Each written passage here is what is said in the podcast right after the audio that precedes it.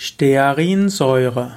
Stearinsäure ist ein sogenanntes Glycerid, ist also eine gesättigte Fettsäure, auch als Carbonsäure bezeichnet.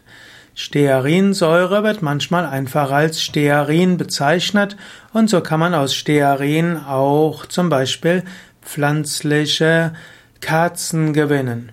Stearinsäure selbst ist eine stark schwache Säure und äh, Stearinsäure kommt vor zum Beispiel in Haselnüssen, in Kakaobutter, in pflanzlichen Fetten und Ölen und auch in tierischen Fetten.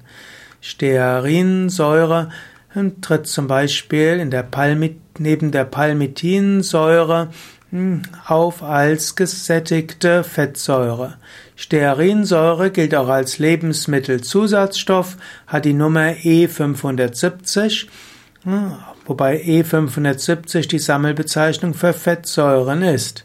Stearinsäure wird ohne Höchstmengenbeschränkung für Lebensmittel allgemein zugelassen